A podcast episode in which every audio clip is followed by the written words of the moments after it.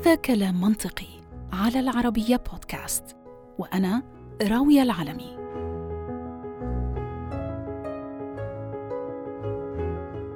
أسابيع قليلة بتفصلنا عن أكبر مهرجان رياضي في الكون كأس العالم 2022 وطبعا هذا سيقام في العاصمة القطرية الدوحة. من أيام قليلة قامت مجموعة من الاتحادات الكروية الأوروبية بالإعلان بأنه كابتن كل من الفرق الوطنية التالية اللي هي ألمانيا وإنجلترا وفرنسا وبلجيكا والدنمارك وهولندا وويلز والنرويج وسويسرا والسويد. كلهم رح يلبسوا شارة الكابتن اللي بتحمل شعار حب واحد الملون بألوان قوس قزح. واللي بيشبه لحد كبير لكنه مش متطابق تماما مع العلم الخاص بالمثليين الجنسيين. علم حب واحد هو ظهر ضمن حملة الاتحاد الهولندي لكرة القدم في موسم عام 2020 وهدف الحملة بحسب زعمهم كان إنه لكل متابعي هاي الرياضة على اختلافهم شغف واحد أو حب واحد وهو كرة القدم. هن حبوا كذلك إنهم يدافعوا أو يوقفوا أمام وضد كل أشكال وأنواع التمييز. هذا الإعلان ألقى الضوء من جديد على الشرخ ما بين الاتحادات الكروية القاريه والعالمية من جهة وما بين بعض اتحادات الدول الوطنية حول موضوع المثلية الجنسية في عالم كرة القدم خصوصا والرياضة عموما. قطر الدولة المنظمة نالت طبعا حصتها من الضغط العالمي بشأن قوانين الدولة اللي بتجرم قانونا ممارسة أو علنية المثلية الجنسية. فالتفتت كل من منظمات حقوق الإنسان وبعض مشجعي هاي الرياضة وجهات أخرى للمطالبة من الدولة المنظمة لإعادة النظر في قوانينها المتعلقة بهذا الشأن. طبعا لا حاجة أنه نقول بأن موضوع المثلية الجنسية هو موضوع شائك في كل مكان حول العالم هاي الأيام. الأمر ما بيتوقف فقط على قطر وحدها أو العالم العربي والإسلامي فقط. من أسابيع قليلة صدر بيان مشترك لدول مجلس التعاون الخليجي بطالب منصة نتفليكس بإزالة محتوى بيتعارض مع القيم والمبادئ الإسلامية والمجتمعية. بما في ذلك محتوى موجه للأطفال طبعا كله في إشارة لمحتوى يحوي إيحاءات جنسية بشوفها المجلس كنوع من الترويج للمثلية خصوصا للفئات الصغيرة سنا. أنا طبعا بصراحة أخشى ما أخشاه أنه تباع هاي القصة للعالم الخارجي على أنه الدول العربية والإسلامية هي وحدها اللي لابد أنها تكون في قفص الاتهام. كوننا في الحقيقة لسنا وحدنا يعني كدول عربية مين بيعارض هذا الاتجاه العالمي اللي بدأ يكبر يوم بعد يوم عالميا.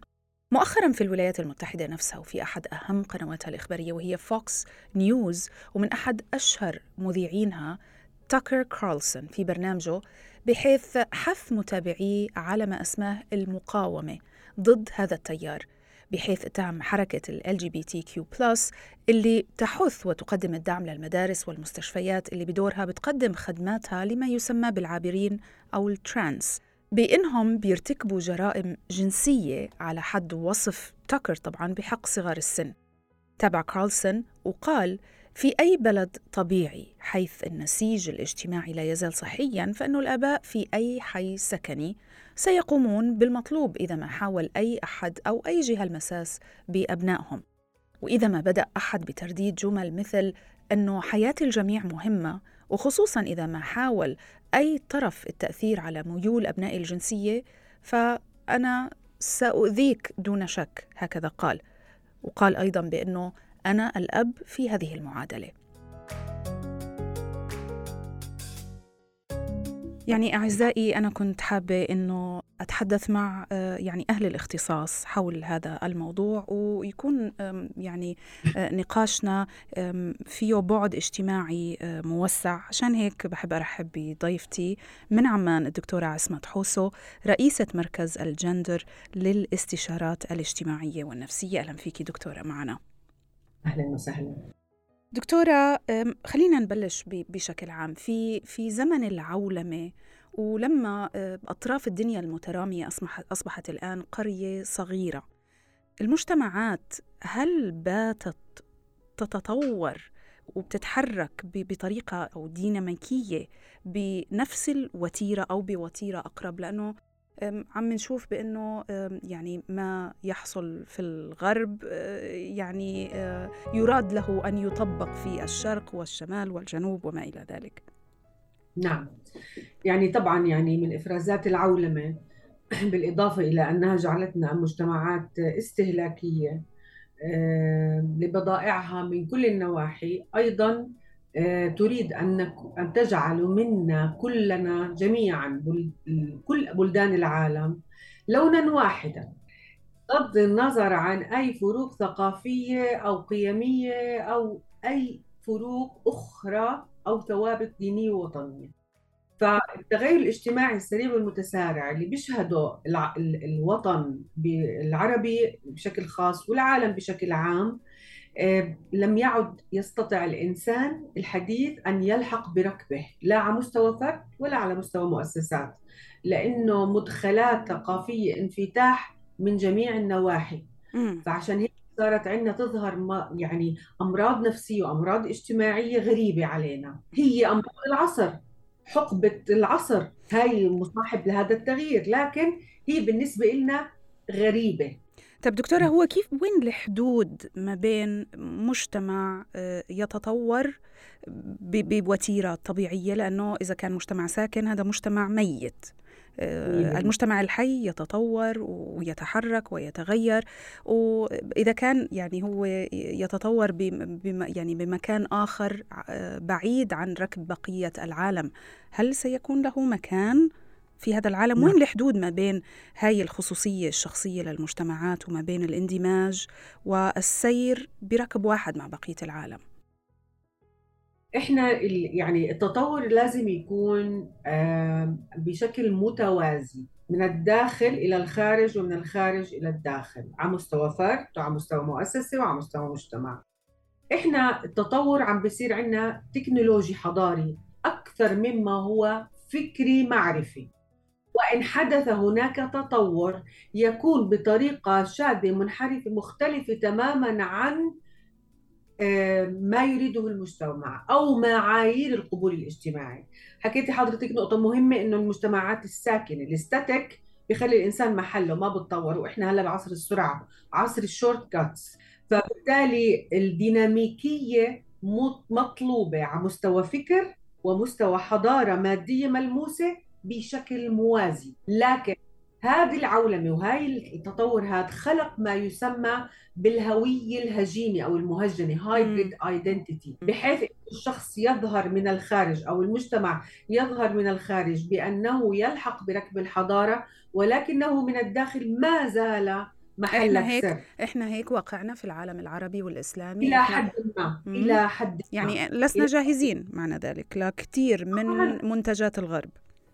هلأ إحنا بمرحلة انتقالية المجتمع العربي بمرحلة انتقالية ما بين القديم والحديث. فعشان هيك سببت هذه المرحلة بكل التغيرات اللي صارت فيها. بنسميها إحنا بتخصصنا اللامعيارية أو انومي حسب عالم الاجتماع دوركهايم بمعنى إنه الإنسان مش ملحق على التغير هذا. ففي مرحلة صراع ما بين القديم والحديث. عشان هيك إحنا لازم لما بدنا نرضى ندخل مدخلات ثقافية حضارية مادية أجهزة ذكية لازم نكون جاهزين لها جاهزين لها من حيث الاستعداد والجاهزية الداخلية الفكرية المخزون المعرفي جاهزين لها من حيث إنه إحنا قادرين للتعامل معها إحنا بنسيطر عليها مش هي بتسيطر علينا. فإجتنا مرة واحدة أو بالأحرى فرض جزء كبير منها علينا كإملاءات. وهذا هو اللي بيخلينا إنه في صراع ما بين الجوهر والمظهر. فالهوية. اللي بتخلي الإنسان من برا يبدو وكأنه حضاري أو غربي لكن من جوا ما زال محلك سر. لكن إحنا نريد أن يبقى من جوهره من جوا عروبي. عشان هيك دائما العوربه مقابل العولمة. مجتمعاتنا العربية محتاجة إنه يعني نصمد أو نثبت أو ندعم مفهوم العوربه نضلنا إحنا من جوهرنا شرقيين عندنا عروبة متمسكين بقيمنا قيمنا الجميله المهمة ونكون حضاريين أيضا نتعامل مع أدوات هو البعض البعض قد يقول بأنه يعني هذا الشيء هذا الخيار إنه يعني ناخذ آه، من آه، عالمين نجمع ما بين موروثات ومبادئ آه، من عالمين هو هذا شيء غير متاح. ولكن على كل حال. اسمحي لي دكتورة أكمل قصة حلقة آه، هذا الأسبوع ومنتابع الحديث.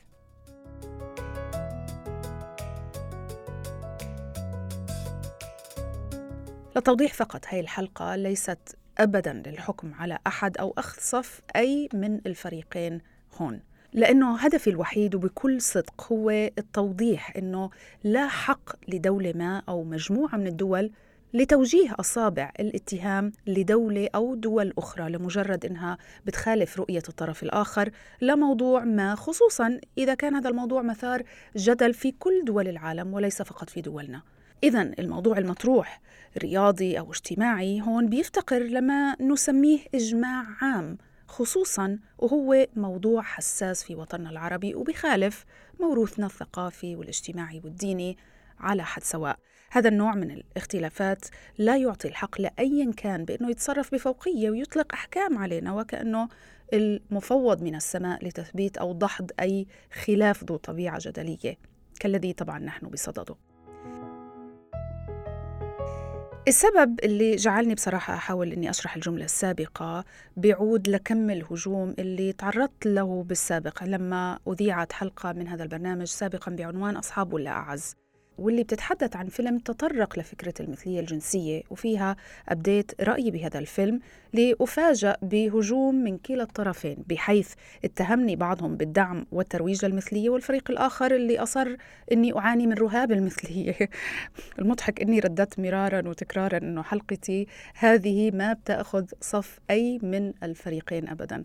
لكني أستعرض فقط أفكار الفيلم وأعلق عليها لفتح باب النقاش لا أكثر ولا أقل. وفي النهاية فإنه الحكم النهائي هو للمتلقي. وعليه أتمنى أني أكون وضحت موقفي هاي المرة بشكل أكبر وما تركت هامش للتخمين. طيب عودة لموضوع الحلقة.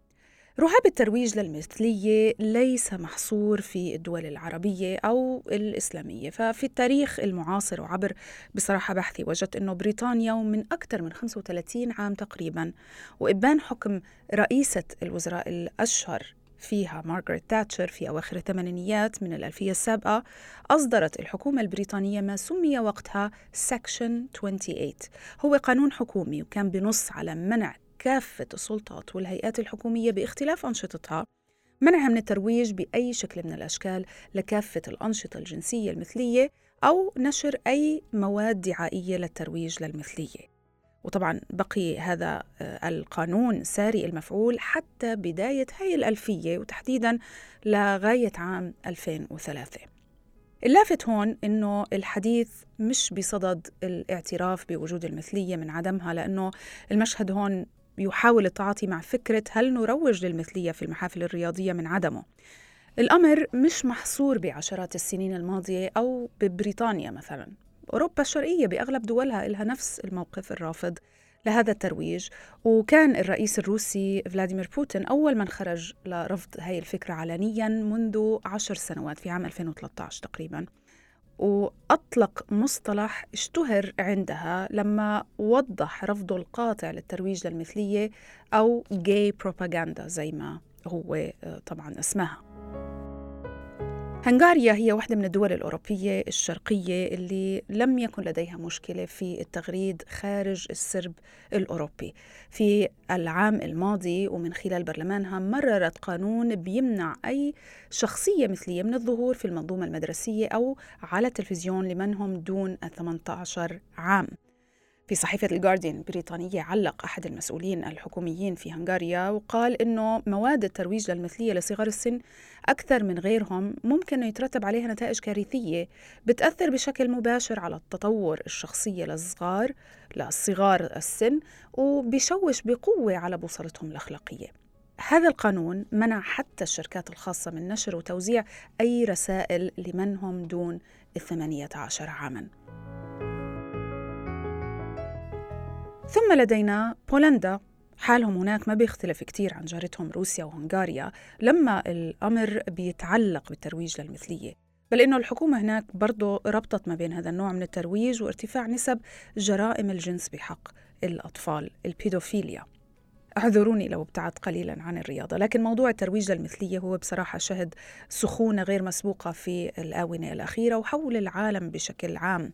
آه، من شهور قليلة أطلت علينا رئيسة ديزني لأفلام الكرتون كاري بيرك. لتخبرنا أنها آه، صعقت من قلة ظهور شخصيات رئيسية مثلية في أفلام الكرتون ووعدت إنه من الآن فصاعدا. هي رح تعمل بكل قوتها للترويج للشخصيات المثلية في كل ما تنتجه شركتها من أفلام كرتون. وبصراحة عندما قرأت هذا الخبر صعقت لأنه الموضوع ما ضلش مطروح للنقاش ما بين البالغين بل إحنا الآن لابد إلنا بالفعل من التدقيق في أفلام الكرتون للتأكد من أنه ما يعرض ما بيتعارض أخلاقيا اجتماعيا أو دينيا مع قيم كل منا. إذا دكتورة في موضوع حلقتنا آه، تحديدا فيما يتعلق بالترويج لمنتوجات لأفكار نوعا ما هي دخيلة على آه، موروثنا الثقافي العربي والإسلامي.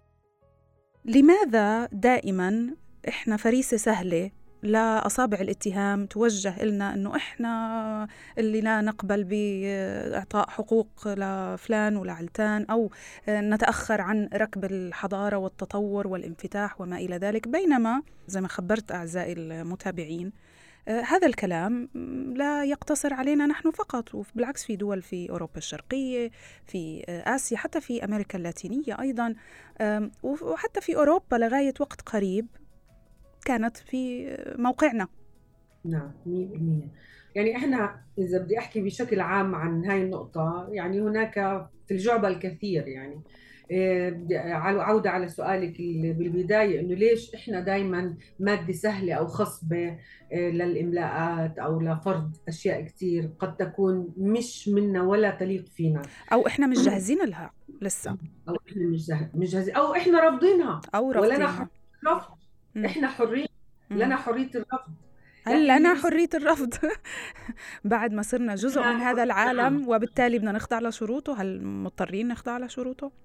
آه هنا الذكاء في الموضوع في التعاطي مع المواضيع هاي. آه أول إشي عندنا إشي وعي مكوي. عندنا الغرب مارس علينا كي الوعي. زرع فينا منذ أن سقطت الحضارة العربية الإسلامية وبطلنا إحنا حاكمين العالم وجت حضارات أخرى وهلا الحضارة الغربية آه، النظام الرأسمالي المتسيد.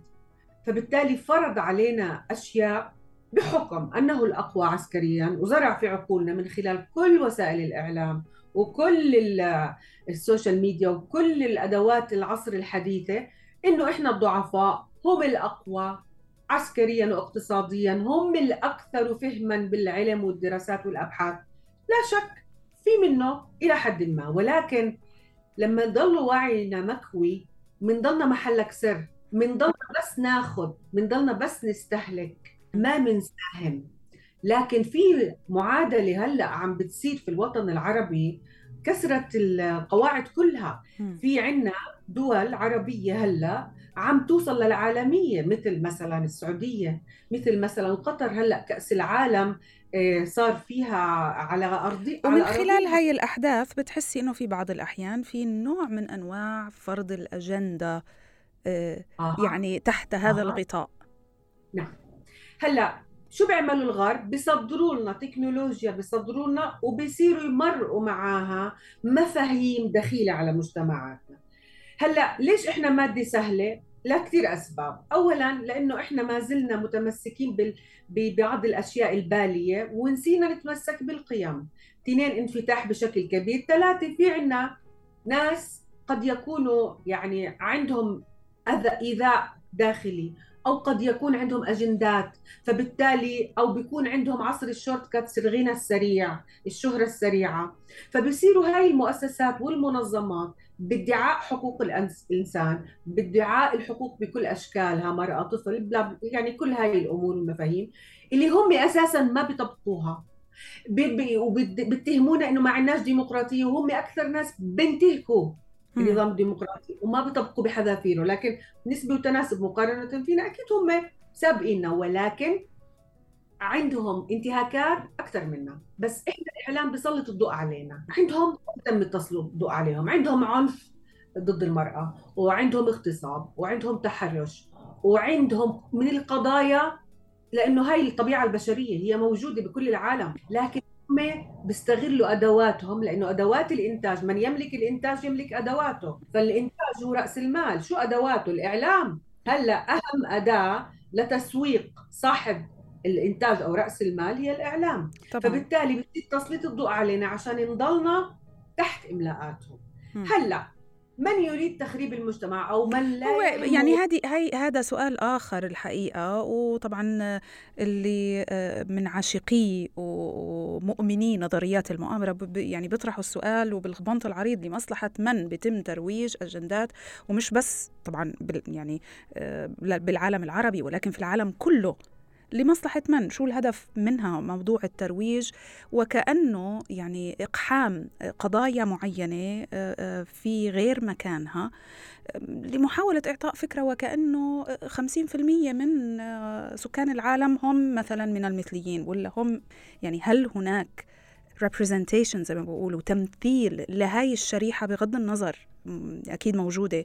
آه، بس تمثيل لحجمها الحقيقي في آه، الترفيه المنتجات الترفيهية في الأفلام في الإعلام في الرياضة فيما إلى ذلك. نعم. أول شيء بدي أعود على موضوع نظرية المؤامرة. أولا لا نستطيع أن ننفي وجود مؤامرات على المنطقة. ومرة أخرى لا بلاش بلاش عشان عشان ما نتهم إنه إحنا يعني فعلا حساسين ودائما حاسين حالنا الضحية. يعني المؤامرة مش بس علينا كعرب ومسلمين ولكن في حديث عن إنه هاي مؤامرة عالمية. زي فكرة كورونا أول ما طلعت. هلا مؤامرة عالمية على الإنسان لصالح المافيات الرأسمالية بغض النظر شو اسمها. لكن أنا أعترف بوجودها ولكن أرفض إن نضلنا مخلينها شماعة عشان نبرر تقاعسنا. أو خضوعنا المريض. فالمؤامرة موجودة لكن لا يعني أن نبقى نتفرج ونصفق لها. لازم نتحرك. بغض النظر مين عدونا. بس ولكن شو لازم نعمل دكتورة؟ شو لازم نعمل في هيك حالة؟ خصوصا يعني إذا مجتمعنا إذا تسمحي لي إذا مجتمعنا لسه كما قلنا غير جاهز لخطوات معينة. أوكي ولكن عنده الرغبة وعنده طموح آه، كل الدول العربية عندها طموح حقيقي إنها تكون يعني في الريادة في في في مركز مرموق ما بين دول العالم وتكون في في هذا الركب آه، يعني آه، الحضاري ما إلى ذلك شو نعم. ممكن نعمل؟ حق مشروع حق مشروع لكن أنا دائما بدل ما إحنا نعمل copy paste أو أو نخضع ناخذ منهم بالغصب اللي بدهم إياه بالذات بمواضيع الإنسانية وحقوق الإنسان. أنا هون ببين يعني هون إحنا بنطور أدواتنا ونتعامل بذكاء وحكمة. إذا مغصوبين مفروض علينا ماشي. لكن من إحنا بنتصدى له بأدواتنا. إحنا بنتعامل معه بما يخدمنا بما يخدم هوياتنا الوطنية والدينية والعروبية والقيمية. فبت يعني من المهين والمعيب والمشين إنه هم يستغلوا إنه دولة عربية وصلت لدرجة العالمية إنه يصير مباريات كأس العالم على أراضيها ويصيروا يقحموا مفاهيم وأشياء بعيدة عن هذا الموضوع. لأنه العالم ينظر إلى اللاعب بأرض الملعب كلاعب على أدائه الرياضي. على قدرته في بس هي منصة آه، دكتورة في آه، بلايين الناس يعني حوالي ثلثين سكان الأرض. إذا ما خانتني الذاكرة عم نحكي عن أكثر من خمسة بليون بني آدم بيحضروا كأس العالم. فهاي منصة للترويج لا مثيل لها نقدر نقول. آه. لا لترويج لأي شيء أعتقد أنهم استغلوا الترويج لأنها مقامة بدولة عربية.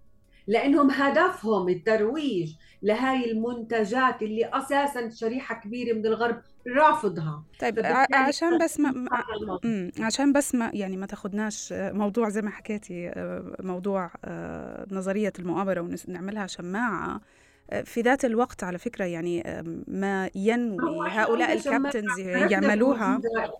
اسمحي لي إحنا اعترفنا بوجودها لكن ما بدنا نعملها شماعة. هاي الفرق. نعترف لا فاهم فاهمه عليكي دكتورة. بس قصدي إنه هذا الموضوع. بس قصدي اذا بدهم يستغلوا توحيد اللون وال... إنه إحنا بكل العالم قاعدين بنفس اللحظة بنفس الطريقة بنفس الوقت عم نشاهد نفس الحدث. م. هاي هذا الحدث الهام. إحنا بدنا نركز بدنا نبلش ننشر بشكل مضاد بشكل ذكي آه، إنه إحنا هدفنا نركز على اللعب. وقدرة على التلاعب بالكرة وليس على هوية فلان الشخصية أو أي ميول له أو أي شيء شخصي عنه. إحنا بنركز وبنقيمه كلاعب. إحنا بهمنا نشجع فريقنا بغض النظر عن جنسه ودينه وعرقه وميوله. هو يمكن اللي اللي من الخبراء أو من يشعرون بالقلق من هذا الموضوع بخافوا أكثر على الأجيال الصغيرة لأنه حدث مثل هذا يعني يشاهد كل أفراد العائلة والصغار يمكن أكثر من الكبار. وطبعا معروف بأنه يعني الصغار آه، بيلاحظوا وممكن يسألوا وممكن آه، يعني يروا أشياء يمكن هم ليسوا جاهزين إنه يشوفوها أو يعرفوها. على كل حال قبل لأنه بس خليني انوه لهي النقطة الخطورة بدها تكون إنه يعني من ضمن إفرازات العولمة إنه صار عندنا مفهوم الفانز المشاهير والمشهورين والتعلق فيهم. والمحاكاة والتقليد نقلدهم بالذات بنشء الجيل الجديد. واصلا مين الفئة المستهدفة في الإعلام الاصفر أو بهذا التطور من هذا الجانب؟ الجيل الصغير مم. اللي بدهم يعملوا لهم غسيل دماغ وتغيير. فهون إحنا بتيجي مؤسساتنا مؤسسات التنشئة ابتداء من الأسرة مرورا بالتعليم المؤسسات التنشئة المجتمع المختلفة اللي إحنا نقوي نعمل مناعة نفسية لأولادنا نربيهم على الأشياء الأساسية بحيث يعرفوا ويشوفوا ويسمعوا بس يضلوا هم من جوا زي القيم اللي إحنا زرعناها فيهم. هلأ أنا بحكي على الوضع الطبيعي أنا ما بحكي على الاستثناءات أو الانحرافات اللي مرات تكون مرضية أو بقرار شخصي أو أو أو. مش موضوعنا نناقشه هون إحنا موضوعنا التصدي لأي فكرة يريدون استغلال منبر أو منصة أو حدث عالمي للتغلغل إلى الفكر في الجيل الجديد للشباب العربي. نعم وفي ذات الوقت يعني برضه إنه لا نقبل بإنه نكون إحنا الوحيدين في قفص الاتهام خصوصا فيما يتعلق بقضية شائكة بحول العالم أجمع. قبل ما ننهي دكتورة. دائما قفص الاتهام دائما ننعت بالتخلف وأثبتنا لهم إنه عندنا من العلم والقدرات التفكير والإبداع عديدة. اثبتوا لنا انه إحنا ديكتاتوريين وفرجونا من خلال إعلامهم بأدواتهم نفس الديكتاتورية كيف بيمارسوها. فرجونا إنه إحنا بنظلم المرأة طيب إحنا كمان ما بدناش نقصوا كثير على الغرب يا دكتورة يعني برضه في كثير فوائد و, و... فوائد. كل شيء و... في الدنيا له و... يعني و... وتطور أفادنا إحنا كمان في عالمنا نعم. العربي. عندهم ترف في الوقت والإمكانات اللي يعملوا أبحاث ودراسات وبنرفع لهم الشابو وشكرا لهم ولازم نتعلم منهم ولكن بأدواتنا. دائما بقول مش غلط ناخذ منهم لأنهم هم عندهم إمكانات أعلى منا. لكن لازم يكون لنا هوية في الموضوع لازم يكون لنا صبغة عربية في الموضوع. م. لازم نطبقها بأدواتنا إحنا بما يتناسب مع ثوابتنا الوطنية والدينية والعروبيه ما بصير ناخذ copy paste زي ما بيعمل الكل نعم. لأنهم هم الأقوى بناء على الوعي المكوي اللي زرعوه في ادمغتنا هم الأقوى لازم ناخذ از ما بزبط ما بزبط هون إحنا بنقدر نطور قدراتنا هون بناء الوعي الحقيقي بكل المؤسسات بالإعلام بكل الطرق. بدنا نتصدى لما يهين كرامتنا العربية لما يخرب هويتنا الشبابية العربية نعم. نعم. هون البناء الوعي هو التصدي الأول والأخير. وما من من نحكي عنهم وبدنا نرفضهم أنا ضد هذا الحكي. كل شيء في الدنيا له إيجابي وسلبي. الغرب فادنا بتطوره ودراساته وترف الوقت والإمكانات زي ما قلت لك. تقدم علمي يعني وتكنولوجي وما ذلك نعم. حتى لو هم خلقوا الكورونا بس هم اللي عملوا دراسات وأبحاث وطلعوا الدواء بكل هذا الأمور. وإحنا إحنا مستهلكين. بنفس الوقت بناخذ منهم نتعلم منهم مش غلط. بس لازم يكون في لنا صبغه هويه وصلت. نعم. نعم وصلت الفكرة. بشكرك جزيل الشكر دكتورة آه، عصمت على وجودك معنا في كلام منطقي. وبإذن الله رح يكون لنا لقاءات قريبة. شكرا. إن شاء الله. يعطيك العافية.